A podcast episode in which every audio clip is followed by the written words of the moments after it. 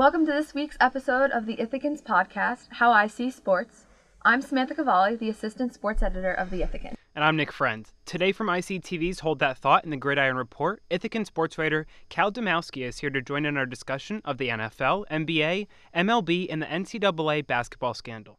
Also on the show, Ithaca College senior Lorenzo Viguie-Ramos of the men's tennis team is here to talk about goals for himself and for the team for the remainder of their season. So, what are the uh, team goals and personal goals uh, for the men's tennis team? And also, you're the only senior on the team, so how do the remaining remaining players on the team look up to you as a leader? We have uh, we have a pretty short fall season. Um, we're gone for all of September, basically. Um, we're wrapping up our fall season this coming weekend. Uh, only three of us are actually going. Myself, um, sophomore Liam Spiegel, and uh, sophomore Minos Stavrakis uh, at the ITA. Um, after that, I would say looking forward, um, we've got a lot of work to do regarding just. I mean, obviously, we lost a lot of seniors last year, so that kind of set us back a little bit um, lineup wise. But uh, not saying that that's going to hurt us for Liberty League play. I think that will be all right. We just gotta, gotta work hard and kind of figure out where we want to end up during come uh, playoff season. So. Yeah. Um, so so far you have been undefeated in singles play, and you've gone one for two in doubles play. So how do you view your performance so far? Um, so far I'm playing well. I mean, no complaints. Um, you know, I'm healthy, which is also very important. we've recently had a lot of injuries. That's also been a huge setback for us. But um, you know, I'm playing well, so hopefully I can carry that into this weekend. So as you know, tennis isn't the most popular sport. A lot of kids will try out for basketball, soccer, football, pretty much anything instead. Uh, so what got you first interested in the sport of tennis? So um, I've been playing since I was a little kid. So it kind of kind of grew on me. I mean, I, I, dabbled in other sports. You know, I played you know other sports in high school, but this one kind of stuck with me. Just I don't know, physically wise, it was easiest for me to excel in. So, um, yeah. And as Sam mentioned, you play both singles and doubles, and there's obviously a lot of differences between those games for people who don't know tennis. And other than the, you know, playing with another person, the communication stuff, what's the biggest difference between singles and doubles? um, as you said, communication. I mean, when you're out there in singles, you're kind of relying on yourself. Um, you have like your coach that comes to you uh, if they choose, obviously, like when you change overs. But other than that, I mean, you got a lot. There's a lot of pressure that you kind of put on yourself, especially when it comes down to when you're you split sets and might match up on the line, and you kind of gotta pull some strings together. Doubles, you know, it's all about communication. You know, if you make a bad shot, you got to make sure your partner picks you up, vice versa. So it's all about just being, you know, good to your partner and having that respect and just communicating. So. Now I'm nowhere near good enough to play tennis or co- tennis for college, but I do play some, and I get into okay. a debate with a lot of people who play tennis about how much of a mental game tennis really is. In your opinion, how much of it is mental compared to the physical aspect? Um, yeah, a lot of people would say, you know, obviously tennis players would say, you know, um, mental game is probably the most important part. Um, and that's just simply because you could be up winning and then find yourself losing the next set and be like, what happened? And you kind of have to figure out in your head, okay, what am I going to do beat this kid? What am I doing wrong? What am I going to change? You know, there's a lot of things that you have to think about and translate that into your actual game. So realistically, it starts and if if like you know to be as good as you want to be, it starts up here in the head. So. So we're now going to make the transition to national sports, and the major news came down a couple days ago that the FBI concluded a three-year probe that revealed tens of thousands of dollars had been given to NBA players and hopefuls to influence what college team they would choose, what shoe brand they would sign with, and what agent would represent them. Out of the 10 charged, four are or were assistant coaches at Arizona, Auburn, Oklahoma State, and USC. According to ESPN, Louisville is also involved. The probe also concluded that an unnamed Kentucky team gave $100,000 to a player, that money coming from Adidas. This is just one of many examples of high school recruits receiving tens of thousands of dollars to play at chosen colleges, including one player that received $150,000. The response? Well, that varies. Auburn suspended the coach involved here with, without pay. The Oklahoma State assistant suspended with pay. Arizona suspended their assistant coach involved immediately and relieved him from all duties. USC placed their coach on administrative leave and hired a former FBI director to complete internal investigation. And Louisville denied involvement, saying, quote, We have no idea about any of this stuff until today when their head coach, Rick Pitino, and their athletic director were both played on administrative leave. So I hope that didn't give anybody at home a popsicle headache. I need an oxygen tank, so I'm going to pass it over to you, Cal. What was your reaction to this? Well, I, first off, Rick Pitino is you know constantly involved in some type of controversy. I mean, a couple years ago with the whole sex scandal thing. Yeah. Um, I'm I'm not surprised. Uh, I think there's a dark underbelly of college basketball, and I think this investigation definitely revealed it. Um, to anybody who knows college basketball, anybody who watched uh, watches ESPN knows Dick Vitale just to see his emotion um, when talking about this on air today was just astonishing, and you knew this goes deeper than just what a lot of people expected, especially Dick Vitale. But I think to go back to uh, what I what I think about it is just this is just the way sports are nowadays. Um, money money drives everything, and I think college athletics has definitely not been um, immune to that. Uh, they are by far the most vulnerable. Uh, in all in all of sports to it. Um, I mean, if you were able to pay an athlete $100,000 to provide him with some type of service that gets his family by or gets himself by or just puts you above another school, why not go for it? And a lot of these schools took advantage of that. I mean, it's interesting because we've this is now our third episode. We've recorded three week, three straight weeks in a row, and every single week we've had a cheating scandal. And I'm going to sound like a broken record, but everybody cheats some people get caught with deflated footballs in the bathroom. like hmm. that's just that's the reality of sports. And I'm not surprised. I think anybody who follows sports, college sports, isn't surprised. Yeah. And what I think about first and foremost is the NCAA when it comes to paying these student athletes. It's been a conversation for how long now? Years and years. And they will come up to you with a whole list of reasons as to why college athletes should not be paid. Absolutely. When they absolutely knew that, that, that this was going on. Mm-hmm. Like, there is no way they couldn't have known this was going on. And the NCAA continues to take advantage of it to players. And this was one case where, I mean, from the student's perspective, the student athlete, quote unquote, why wouldn't you take this? I mean, uh, they, yeah. the NCAA takes advantage of you every single day, and finally you had an opportunity to take advantage of them back. Absolutely, Nick. I agree with you. I mean, if the NCAA is not going to, you know, pay you for the service that you that services that you provide, excuse me, and the money that you bring in, the revenue, and just the fans and the entertainment, the jersey sales, and all that. I mean, these are college students at the end of the day. Like these are kids that I hate to I hate to say, it, but are really thinking about themselves first. Like this is this is the point in life where you're trying to decide, okay, I need to start making these decisions for myself. So I'm going to put myself in the adult shoes, and guess what? This is what I'm going to take. If my boss, quote unquote, won't pay me, I'm going to find another way to make money. And if this is the best way to make money, most, the, you know, I'm going to make the most money out of this. Why not go for it? I I have to say, I mean, losing, I mean, for Louisville losing Rick Pitino, that's a huge loss. I mean, the guy's outright, he's a legend. I mean, he's, but I think there's a fine line that he crossed, and um, I would definitely say that this goes back to play NCAA. Um, they view all of student athletes from Division One all the way down to Division Three, NAIA. I don't know what else there is, but um, they yeah they say that they promote their student athletes as amateurs, and amateurs are defined as athletes who don't really they perform to the best ability without any compensation type of thing.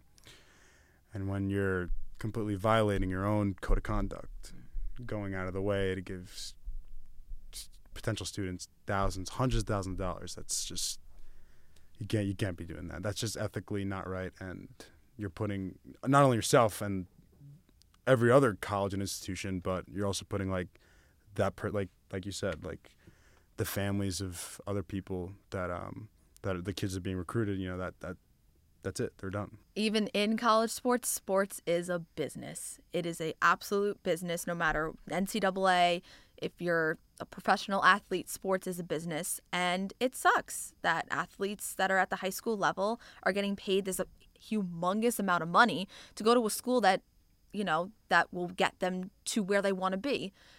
Now we're going to steer away from college athletics and we're going to head over to the NFL. As of right now, with the NFC, you have you know the Rams are three and zero, um, Giants are zero and three. That's a whole different thing. But um, Cowboys and every, basically everybody everybody in the NFC right now. So um, Lorenzo, I'll ask you this first: Who should be the favorite in the NFC right now?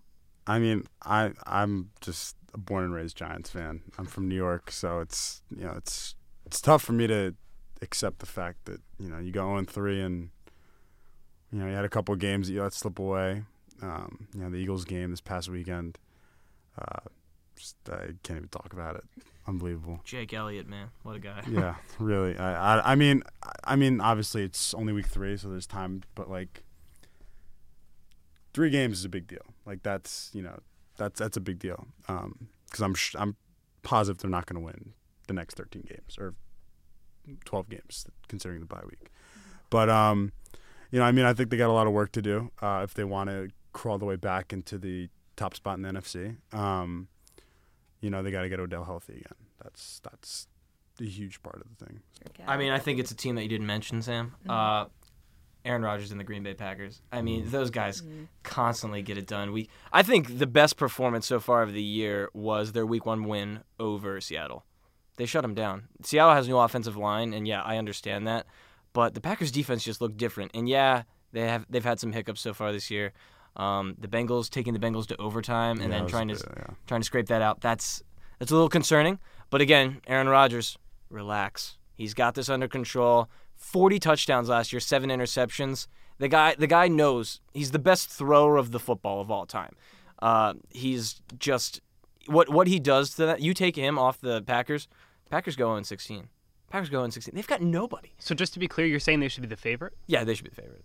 Who, who, would you take, Nick? Who would you take over the Packers? Well, you just made my point. You just made my point for me. If you take Aaron Rodgers off that team, they're dreadful. They're one of the worst teams in the league, literally. He but they've a, got Aaron Rodgers, and okay, he's not going anywhere because he, he loves Green Bay. He's been there his entire life. Mike McCarthy loves him.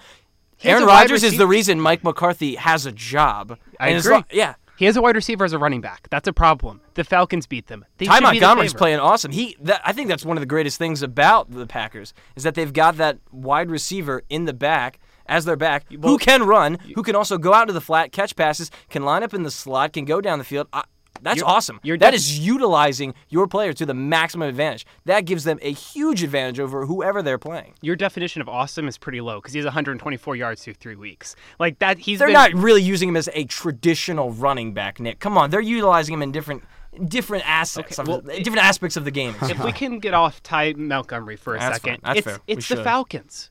And by the way, the Packers aren't the second team; it's Dallas. We, that's a whole different conversation. The Falcons. Like there Ezekiel was, Elliott with the eight yards off nine rushes. I wouldn't say that's really. Well, good. what about this week? But I would like to talk about the Falcons for a second because I think they deserve credit. There was going to be the Super Bowl hangover. I thought it was going to happen. It hasn't happened. They're three weeks. Well, in. their Super Bowl hangover was in the second half of the Super Bowl. But continue. Right, continue. right. but usually we see this carry over into the next season with yeah. teams that lose in the Super Bowl period. Never mind losing that fashion. Yeah. It's not that they're just winning. It's how they're winning. This week against the Detroit Lions, Matt Ryan threw three interceptions and they still somehow won. That's a New England Patriots type win where they play terrible, and at the end of the day, you look up at the scoreboard and you say, How did they just win that? That's what the Falcons are doing. Their defense is the future of defenses in the NFL fast, young, athletic, versatile. I do agree with that. I do agree with that. I think the Falcons are a team to be reckoned with. Um, but again, I'm not completely sold on Matt Ryan. I think last year. How much more do you need to see? I need to see. I need to see a lot more from Matt Ryan. Uh, last season was an outlier season for him. Uh, you look at the eight seasons, seven seasons or so, whatever it was before then. Just average. He's average quarterback. He's not winning the division. Like I mean, you've got you had Drew Brees running that show up until and the Buccaneers were a dumpster fire for the longest time, and they lucked out with James you know Winston, hey yeah they lucked out with Jameis Winston, and yeah. look what Jameis Winston is doing right now. Like he's great. yeah, he's playing great. Lorenzo's taking the words right out of my mouth because we both know that that the Falcons are in such a competitive division that when they have to go on those road games and they have to win, it's just going to be tough for them. And I think Green Bay's got a lot, a lot easier of a task. I think the Bears are in rebuilding mode. I think the Lions are always vulnerable to those slumps. I mean, we saw that those the Lions win what nine games in a row or eight out of nine last season, and then they just couldn't do anything at one point. They just the offense fell apart. And yes, the Vikings are always that interesting team because they start out hot and then they fall apart, or vice versa. But the Vikings with Sam Bradford as your quarterback, Case Keenum as your quarterback, you don't even have Teddy Bridgewater, and you're using, you know, a rookie running back in Dalvin Cook, who, by the way, is having a great season, but is a rookie who will most likely fall into a slump at some point in the season.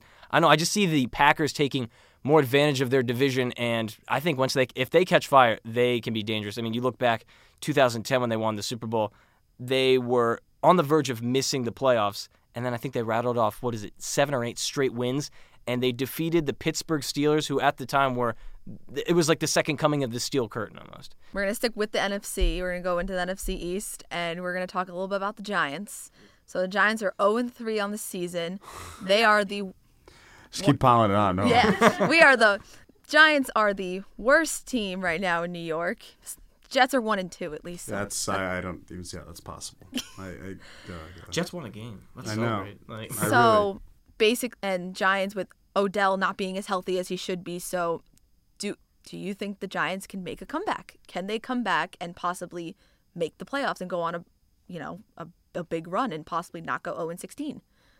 We'll start with Cal. Yeah, yeah. I mean, you got 13 games left. I mean, anything's possible. Uh, I do think the Giants need to address a lot of concerns. I think it's very, um, I think it's helpful and um, you know pleasing to see Odell this past weekend. You know, looking a little bit more like himself. Would he have two touchdown receptions?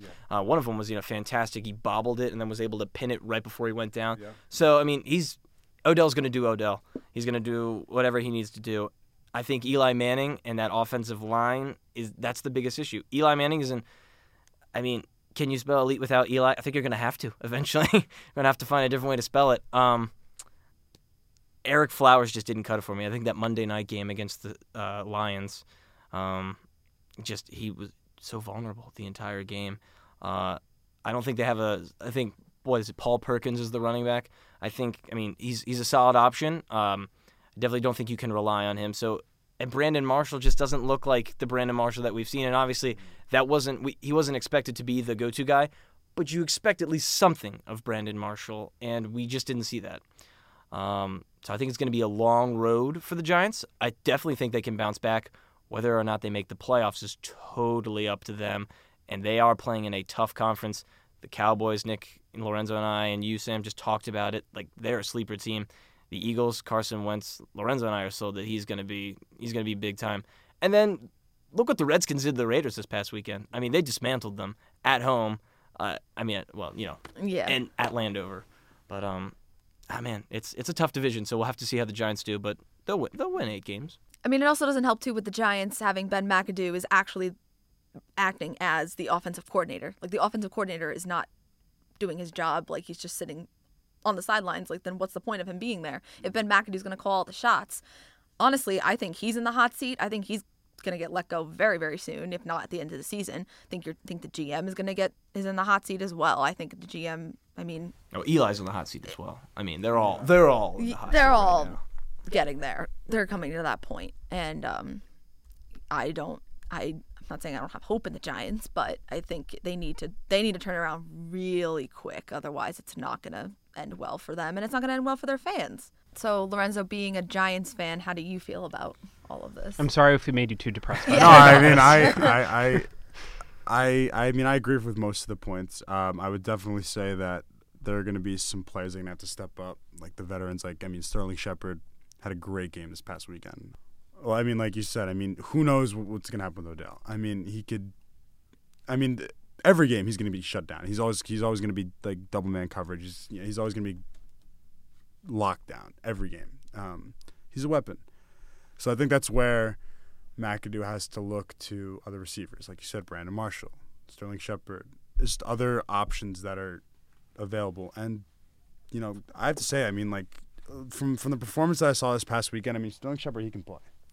I mean, it's been shown over time. So um, obviously, I don't really know what direction they're going to go. I don't know how they're going to do, but um, as of right now, I have hope. Then again, that's coming from a Giants fan, so I don't know how much that hope will last, but we'll see. We're going to move on to the NBA. The season's fast approaching. It will be on us before we know it. And Dwayne Wade bought out of his contract with the Chicago Bulls. He now just signed a one year deal, $2.3 million with the Cavs. We're going to start with you, Lorenzo. one year deal? Yeah, Is it one year deal? deal, 2.3 million. So we're going to start with you. How does the Dwayne Wade signing with the Cavs impact the Eastern Conference? I think replacing Kyrie with anybody, I don't really think there's ever going to be an equivalent. Because Kyrie is just, he's just an unbelievable all star. He's great. Um, I mean, obviously, Dwayne Wade, another all star, good player, um, older, you know. Um, but again, I mean, guy can play. He's a playmaker, um, both on both sides of the ball, offense and defense. Um, the East for basketball, I mean, it's always been the Cavs dominating. There hasn't really been much competition. So I think uh, in regards to like them matching up with teams in the West, like I mean, you got uh, the Rockets now. They've got Chris Paul. They've got James Harden. I mean, obviously, you have Golden State. Um, you know, that's I mean, and again, Celtics with Kyrie Irving now. Um, so it's it's gonna. I mean, it's gonna be tough to see how they're gonna do. I mean, I definitely think that the Cavs are always going to be a team to force be reckoned with, um, especially when you got LeBron. So Yeah, I think it's definitely interesting uh, how you look at it. Um, the one year, $2.3 million deal is a steal if you're talking about Dwayne Wade. Um, he, the guy's a natural born winner. Uh, he brought Marquette to a Final Four, won a championship in Miami with Shaq, and then you know LeBron James helped him win two more. Didn't really do much in Chicago, but he was only there for a year. It was kind of that nostalgic, like coming home type of deal. Um, I think Dwayne Wade brings an brings an interesting aspect to uh, to the Cavs. Um, they're projecting him as a starter, which I kind of find is a, a little bit weird. Uh, he's what almost 36 years old. Those knees aren't in the greatest shape. Um, definitely with Lorenzo, he's no Kyrie Irving. Kyrie Irving is one of a kind, probably, arguably top top three point guard in the league. Might be the best in some cases if you want to argue that. Um, I think more of it was the fact that he just wants to be back with LeBron. I think it's that banana boat brothers type thing. Um, that oh yeah, LeBron, like LeBron and Wade, Wade and LeBron, that whole type of deal.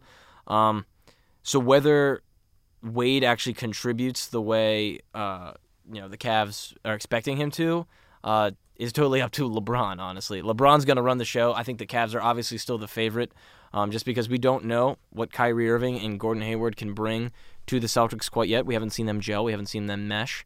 Um, the Cavs are the Cavs. LeBron James has been to seven consecutive NBA Finals.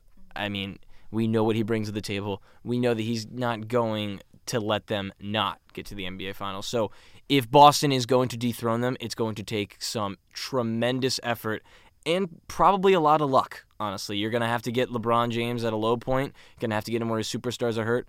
Um, I think a big thing to take into consideration is that Isaiah Thomas doesn't come back till January.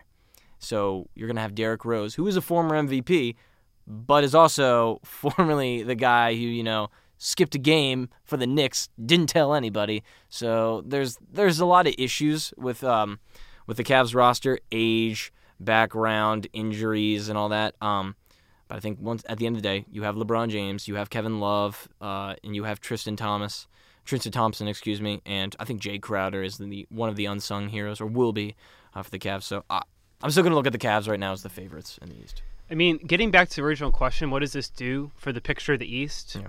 Little to nothing. Yeah, I mean, people are still lamenting about what Dwayne Wade used to be five, seven years ago with the Miami. He, he's not that. He's the 35 year old Dwayne Wade who should be a really good sixth man. He should not start. He's not a starter at this point in his career. No, his outside, Smith in there. yeah, I mean, his outside shooting is dreadful. His defense is one of the worst in the league at his position. Like, he's just not a starter. What the Cavs season relies on at this point is Isaiah Thomas's hip. And if you're a Cavs fan, that should be super scary because you now have a five foot nine point guard who has a hip injury. That's as tall as me with a hip injury. That's an issue if your championship hopes rely on that guy. And now defensively, you have Dwayne Wade against the Warriors. Steph Curry and Kevin Durant are going to be able to go right around him, and they're also going to certainly be able to step right over Isaiah Thomas as five foot nine. So you said the Cavs are still obviously the favorite. I don't I don't know. I'm at that point and trust me, I am one of the biggest LeBron James fans you can get out there. But and I have a ton of faith in it, faith in him still. But I seriously question if the Celtics, if they can get it together and have that chemistry, can possibly legitimately make a run for the Eastern Conference title this year. I think the Celtics are obviously. I mean, if you're going to pick any team in the East to challenge them, it's the Boston Celtics. Um, but at the end of the day, LeBron James could walk into this room right now and say, "Nick, Sam, Lorenzo, Cal, you guys want to go to the NBA Finals? Sure." We all say sure. We hop on his back, and he takes us to June. Like that's just that's just how it is. The guy is an animal. He's on another level. His he he rests himself well. He positions himself. He's in great shape. Um, he's got no outside drama that we're constantly talking about. He's just gung ho about let's get to the finals and then let's compete. Obviously, he's going to run up against some tough competition no matter who comes out of the West. The West is the best conference in basketball. The East is awful. The East is awful. And there's a reason LeBron doesn't go West, but we'll talk about that for another time. Um, but I mean, Le- LeBron just we know what he brings to the table, and he's going to bring it again. I do think the five foot nine Isaiah Thomas is a liability on defense, and that hip is really really scary. Um, do I think they'll pick it up? Yeah, they're going to pick it up. They're going to lose some games that we definitely don't think they should lose. Um, and I think when January comes, that's going to be the decision. That's going to be you know the make or break for them. How does Isaiah Thomas fit into the chemistry at that point in the season? And you know, can he get it done? He's a shoot first. He's a shoot first point guard. What he was top five in the league in scoring last year. You're not going to get that with LeBron James. I'm sorry, Isaiah Thomas. If you're listening to the Ithacan podcast, you're not getting that. Um, so that's that would be that would be my takeaway from it. Well, when you brought up chemistry, you know you have a lot of point guards on this team now. Oh, you have Dwayne Wade, you have Isaiah Thomas, you have Rose, who people are forgetting is still on this roster, and then another guard and Jae Crowder. Like that's a lot of ball hogging people. I mean, do you guys think the chemistry is going to be LeBron's also a big ball hog, dude. Oh, uh, yeah. I I think that's going to be the biggest. He's uh, allowed to ball hog. Yeah, he's allowed to ball hog. Oh, he's 100 percent allowed to ball hog. I mean, he's he's a he's a point forward. That's what he is. He's give me the ball. I'm going to bulldoze through everybody. Very similar to a Michael Jordan type person, uh, to a player. Excuse me. Um, it was just LeBron. LeBron's in attack mode all the time, and I think. Um, those other players not being in attack mode uh, is definitely going to tick LeBron off at points. And LeBron's always complaining every offseason, I need another superstar. I need somebody to come help me. We need somebody to run the offense. Oh, we'll bring in Deron Williams. Well, we saw how Deron Williams did in the finals. Didn't do anything. So I, I definitely think there's going to be there's always chemistry issues with the Cavs and LeBron James. He has trouble dealing with other superstars, trouble dealing with other players who are going to try to come in and quote unquote help him. And then he um, posts about them on social media. Exactly. Cryptically. And, exactly. Mm-hmm. So I mean, which you know doesn't draw a lot of media attention. Media attention, shockingly, because you know there's all this Kevin Durant drama, Russell Westbrook stuff off the court. Um, but who knows? It's all going to depend on that January, that that point in January when Isaiah Thomas comes back. That's when we'll see: are the Cavs legit, or are the Celtics just going to jump on this opportunity and make the NBA Finals? Which in the next three years, the Celtics will be in the NBA Finals. And there's been a lot of moves in the NBA recently. One of those, also, along with Dwayne Wade, was Carmelo Anthony being traded to the Thunder for Enes Kanter, Doug uh, McDermott, who I think that's how you pronounce his name. Most people remember will remember him from his college days, and a second round pick. Whoever wants to take this, how good can the Thunder be with Melo? I definitely think it's the Russell Westbrook Paul George show. I think Paul George is the perfect complement to to Russell Westbrook. Uh, he's that superstar who's not going to give you a lot of drama on the court, like give me the ball, I need this. Um, he's going to be that guy who gets open, plays solid defense, and lets Russ do his thing. And Russ is going to find him. They're going to work together really well. Um, Melo, Melo needs the ball. They're all ISO scorers, but Melo needs the ball the most to be effective. Russell Westbrook can be really effective on the glass, uh, can be really effective when it comes to passing and transition and just pushing the tempo. Melo is that guy that just likes to have the ball, slow it down, loves to pull up and stuff. And so I just don't think that fits the Thunder style, what they were going for. Yeah, it's a superstar name. Yeah, it puts them in the conversation, which I think they definitely want to be at this point in the game. I just don't think it's enough. Well, the Thunder are now a good 2K team. You play them on yeah. like the NBA 2K, and they're great. Oh, it'll be so much fun. But in reality, there's not three basketballs on the court at the same time. Like mm-hmm. these guys are all top 10 in usage rate. Yeah. It's not going to work. Yeah. Russell Westbrook is the most overrated superstar in the NBA great. He got rid of the second best player on the earth because of his ball hogging skills and personality and a whole bunch of issues. And great, he averaged a triple double. Fantastic. It means nothing when you when it comes to winning a championship. Paul George literally has one foot in LA currently. You think he wants to be in Oklahoma City? Are you? No, he doesn't. He wants to be out in LA. And now you have Carmelo Anthony brought in, who was 66th out of 70 in defensive ratings for small forwards. That's atrocious. That's worse than I thought, and I'm a Carmelo Anthony hater, quote unquote. They are worse with Carmelo Anthony than they are without him. I mean, people are way too high on Carmelo Anthony. They think he's going to be the Olympic Carmelo Anthony. That's not going to happen. You're not getting hoodie Melo either. No, you're not. And they are worse than the Warriors, obviously. They're worse than the Rockets. And sure, they'll be entertaining. They'll be a fun, sexy team that everybody loves because they'll have a ton of highlight reels. I mean, it'll be entertaining because Carmelo Anthony's going to interview, so's Russell Westbrook. Like, they'll be all over the place. But at the end of the day, this team will be split up in a year, and none of it will matter in the big picture. So, on to our fa- last and final topic. So, as of right now, um, Boston Red Sox, New York Yankees, Arizona Diamondbacks, the Cleveland Indians, Houston Astros, Los, An- Los Angeles Dodgers, and the Washington Nationals have all claimed playoff berth. So, so far as only those seven teams. There are a couple more, but as of right now, who is your pick to win the World Series? And we'll start with Nick on that if you want to. Sure, I think it's uh, the Cleveland Indians, and I don't think it's even close. They peaked at the right time. There was a conversation about did they peak too early? No, they peaked exactly at the right time. Like, and this was a couple nights ago, so they might be even better than this now. But they were 29 and two in their last 31 games. We talk about peaking at the right time in baseball. That's all that matters. That's what the Red Sox did in 2013. That's what the Royals did a couple years ago, and that's what the Indians should do. And that's that's the way it's trending right now this year. I mean, Corey Kluber after the All Star break has been insane. An ERA of 1.97. Like in today's day and age, that is borderline un- unheard of. And they're not a sexy team. That's why they don't get the national attention. Like Mike Clevinger, I don't even know if I'm saying his name right. Like that's Clevinger. thank you. That's one of their main pitchers. Like I literally had never heard of him until a couple nights ago. Like they're they're not that eye popping team that everybody recognizes and go, oh okay, there's Chris Sale, there's Mookie Betts, there's all these recognizable names. That's not the Cleveland Indians.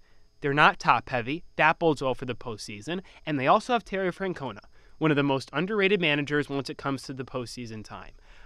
I have a ton of faith in the Cleveland Indians. I think without a doubt they're going through the AL. My question is if they can beat a team in the World Series, but I mean, to just get there is a ton of confidence in my mind, and I think they could possibly be, it'd be a fun matchup between them and the Dodgers. Yeah, I'm gonna I'm gonna agree with you on that. I think the Indians are a safe pick. Um, I mean, you know, all around they're just a very solid team. Um, you know, very well managed. Got a great pitching staff. Um, you know, bullpen's deep again, and uh, you know, there's all around a good team. You know, um, and I would say, I mean, I again, like the only, I mean, I'd say the only real competition is Dodgers, especially with Kershaw back. That's a weapon that they're definitely going to utilize. Um, but you know, I mean, we'll see when it gets to that time. I am completely disagreeing because Cleveland was there last year and they had the 3 0 lead, and look where it got them. The Cubs won. So I'm going to disagree. I am going to go with the Yankees, not only because I am a fan, but because their entire pitching staff is healthy. All right, so thank you to our guests, Lorenzo Viguie-Ramos and Cal Dymowski, for a great discussion on today's episode. Thanks for having us. Thank Yeah, thank you so much. It was great. And if you want to hear more, catch us every Thursday for new episodes, and make sure to follow us on SoundCloud to never miss a new episode. I'm Samantha Cavalli, I'm Nick Friend. and you've been listening to How IC Sports.